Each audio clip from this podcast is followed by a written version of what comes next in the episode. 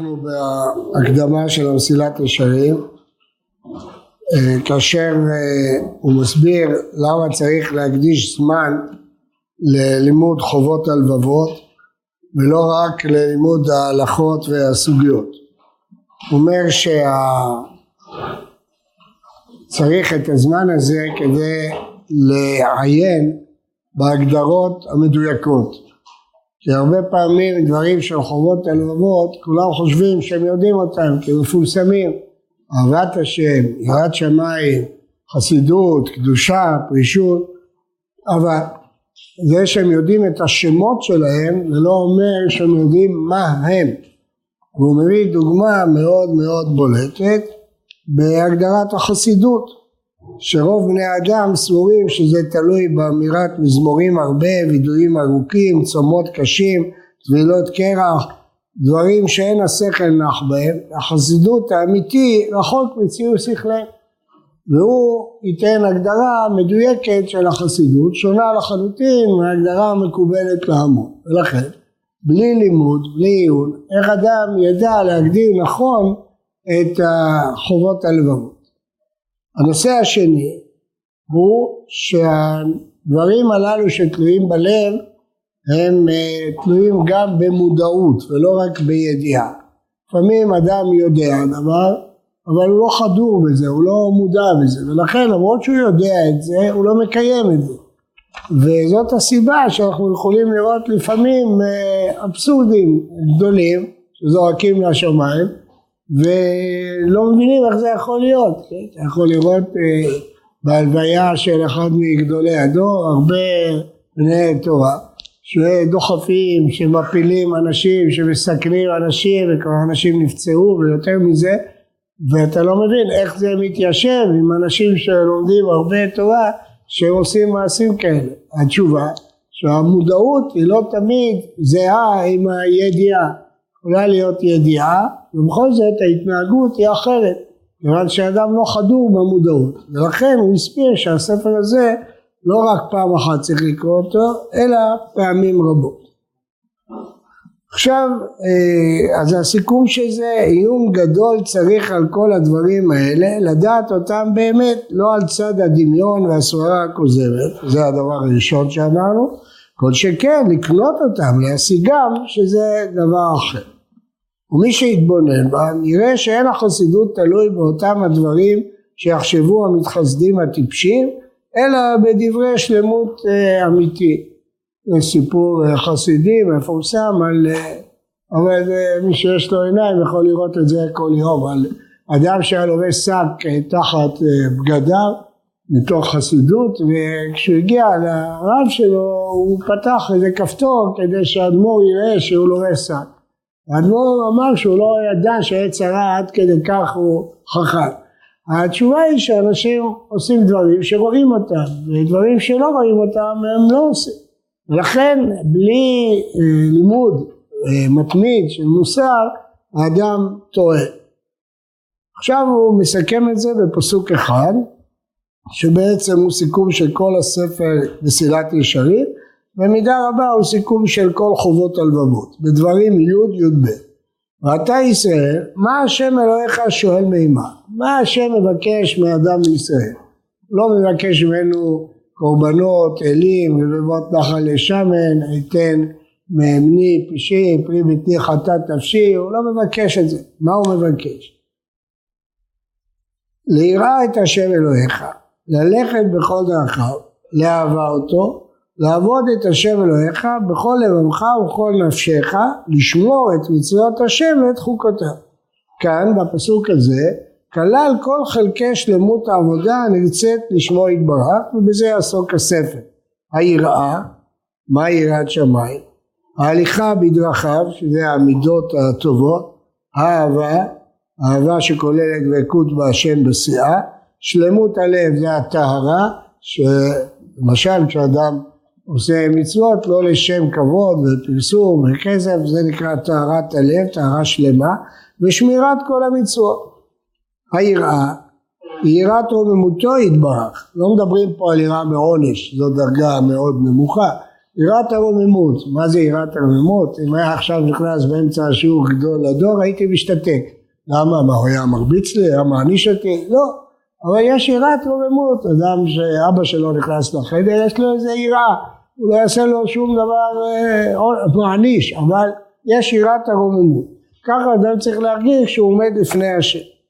ויבוש מגדולתו, על כל תנועה שהוא בא לתנועה, אנחנו נלמד בהמשך ששיא הדרישה מאדם שכל רגע הוא ירגיש את התחושה כפי שהשולחן ערוך פותח באורח חיים שיוויתי השם לנגדי תמיד שאדם בכל תנועותיו צריך להרגיש שהשם עומד נגדו. אבל זו דרישה שכפי שהרמח"ל אומר היא מאוד מאוד קיצונית וגבוהה ומעטים מגיעים אליה אולי רק האבות ומשה רבנו. אבל כל שכן מדברו בתפילה ובעוסקו בתורתו. לפחות בשעות שהאדם מדבר עם השם שירגיש את ההרגשה של שיוויתי השם ידי תמיד או בעוסקו בתורתו ההליכה בדרכיו, שזה המשך הפסוק, כולל כל עניין יושר ומידות ותיקונם, כל ההתנהגות האנושית, החברתית, קשורה בהליכה בדרכי השם, כמו שבהרו, מהו רחום, הפתה רחום, וכלל כל זה, מה סך הכל של הליכה בדרכיו, הגדרה מאוד אה, טובה, כדאי לשים לב אליה, שינהג האדם כל מידותיו וכל מיני פעולותיו על פי היושר והמוסר. חללו חכמינו ז"ל כל שהיא תפארת לעושיה ותפארת לא מן האדם. הליכה בדרכי השם זה שאדם פועל בכל דרכיו על פי היושר והמוסר והיא תפארת לעושיה ותפארת לא מן האדם. דהיינו כל ההולך אל תכלית ההטבה האמיתית שתולדתה חיזוק התורה ותיקון אחוות המדינות להרבות אהבה יושר, צדק בעולם, חסד, הדברים הבסיסיים האלה שהם דרכי השם, תפארת לעושיה ותפארת לא האדם. האהבה, שזה המשך הפסוק, שיהיה נקבע בלב האדם אהבה אליו יבהר שיתעורר נפשו לעשות נחתוח לפניו כמו שליבו מתעורר לעשות נחתוח לאביו ולאמו.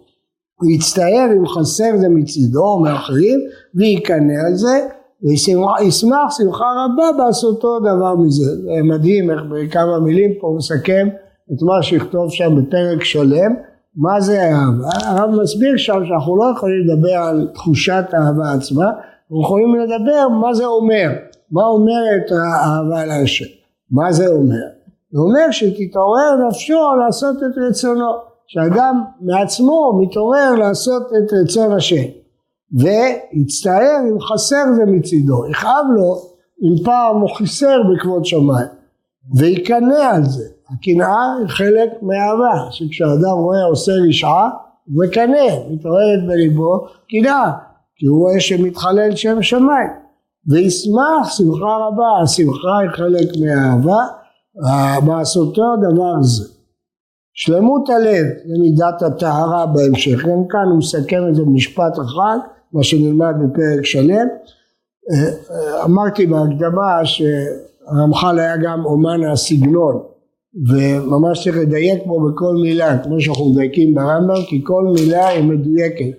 מי שישווה פה יראה שכל משפט פה מכוון מילה כנגד משפט בפרק עצמו ממש.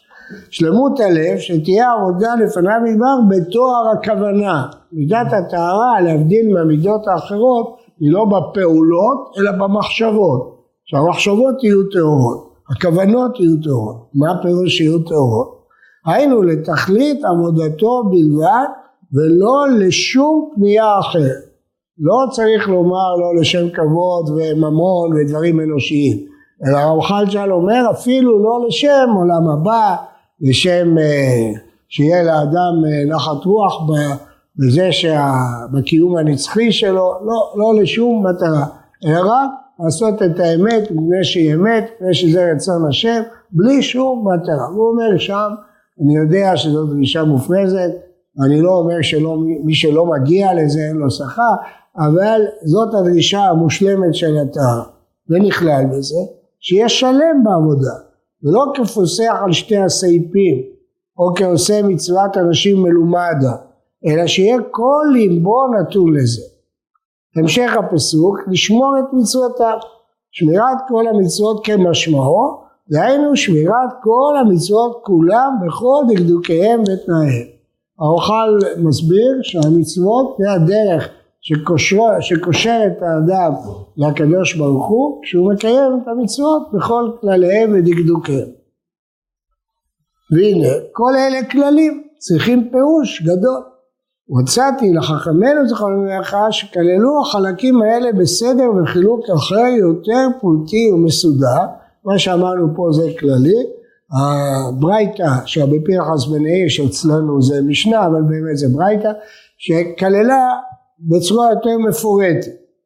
אבל לא רק בצורה יותר מפורטת ומסודרת הוא מסודר לפי ההדרגה המצטרכת בהם לקלוט אותם על נכון. לכן הרמח"ל קובע פה כלל מאוד מאוד יסודי עד כמה שיודע לי הוא היחיד שקובע את הכלל הזה שיש סדר, יש מדרגות.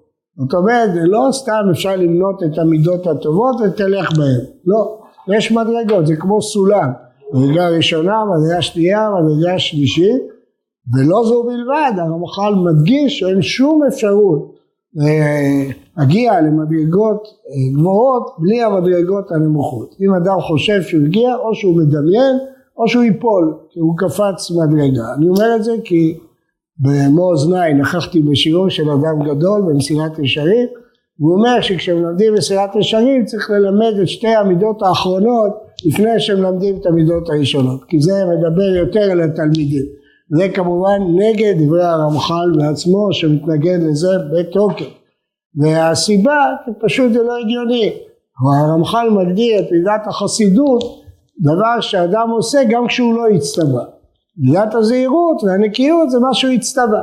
איך יעלה על הדעת שאדם כל כך אוהב את השם שהוא עושה מה שלא נצטווה ומה שהוא הצטווה בפירוש הוא לא עושה. איך זה יכול להיות? איך הוא יכול להיות חסיד בלי שהוא נקי, בלי שהוא זהיר? זה לא, זה לא יעלה על הדעת, זה לא ייתכן. ולכן העלייה היא בהדרגה. אבל לא רק בגלל זה, גם מבחינה נפשית אדם לא יכול לעלות למדרגות גבוהות כי הוא יחיה חיים של דמיון, יש אנשים כאלה והוא חי באיזה תחושה נפשית מאוד מרוממת, אבל אין לה בסיס לסמוך עליו. ובסוף הוא יתרסק, הוא לא יוכל להחזיק במדרגה הזאת אם הוא לא מנה לפני זה מדרגות אחרות. צריך לדעת את זה כי זה דבר שרבים טועים בו ובגלל זה נכשלים. העלייה היא הדרגתית, הדרגתית, הרמח"ל אומר את זה לפחות ארבע פעמים בספר הזה וגם פה בהקדמה.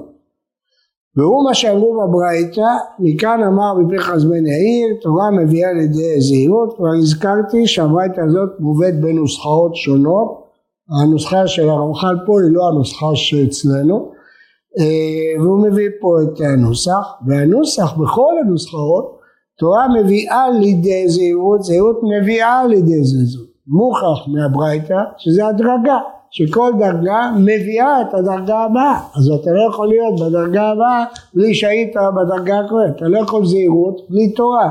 ומה הדבר דומה? לאדם שהוא זהיר מאוד בדרכים בנסיעה במכונית אבל הוא לא למד תמרורים אף פעם. אז הוא רואה סימן של יד הוא חושב שזה אומר לנסוע יותר מהר. לא לעצור כי הוא לא למד מה זה תמרורים. אז מה איך הוא יהיה זהיר? הוא לא יכול להיות זה הוא יעשה תאונה. אותו דבר בתורה, אם אדם לא למד הלכות, איך הוא יכול להיות זהיר? הוא רוצה להיות זהיר, הוא ירא שמיים, אבל הוא לא יודע הלכות, הוא יכול להיכשל בטהרת המשפחה, יכול להיכשל בשבת, ואיסורים שיש בהם כרת, בחוסר ידיעה, לא בחוסר יראת שבת. הוא מאוד ירא שמיים, מאוד זהיר, אבל הוא לא יודע, הוא פשוט לא יודע. אם הוא לא לומד, הוא לא יודע, לכן תורה מביאה לידי זהירות. אז זו דוגמה שאי אפשר להגיע לזהירות בלי הדרגה הקודמת של התורה, איך הוא יהיה זהיר אם הוא לא יודע ממה להיות זהיר. ולכן כל דרגה פה היא תוצאה של הדרגה הקודמת. ריזות מביאה את דקיות, אנחנו נלמד בהמשך במפורט. למה? ומעניין עד איפה הוא מגיע. קדושה מביאה לידי רוח הקודש, רוח הקודש מביאה לידי תחיית המתים. דרגת השיא היא רוח הקודש שמביאה לידי תחיית המתים. והנה על פי הברייתא הזאת הסכמתי לחבר חיבור זה ללמד לעצמי ולהזכיר לאחרים תנאי עבודה שלמה למדרגותיהם ואבאר בכל אחד מהם בכל פרק ענייניו ענייניו זה התכנים שלו חלקיו או פרטיו יחלק אותו לחלקים. הדרך לקנות אותו איך מגיעים אליו מה הם מפסידיו מה הדרך שגורמת להפסיד את מה שקנית? והדרך להישמר ממפסידה. כי אקרא אני וכל מי שימצא בו נחת למען נלמד ליראה את השם אלוהינו ולא תשכח ממנו חובתנו לפניו. ואשר חומריות הטבע נשתדל להסיר מליבנו הקריאה וההסתכלות נעלה על זיכרוננו. מה שהטבע מנסה להשכיח מאיתנו הקריאה תאיר אותנו ויראנו למצווה עלינו והשם יהיה בחסלנו וישמור רגלינו מלחד ותתקיים בנו בקשת המשורר האהוב לאלוהיו הורני השם דרכך אהלך בעמיתך יחד לבבי ליראה שמך. אומר על זה אבן עזרא בתהילים זאת הבקשה הנכבדה מכל הבקשות בספר תהילים הורני השם דרכך אהלך בעמיתך יחד לבבי ליראה שמך אמן כן יהי רצון עד כאן ההקדמה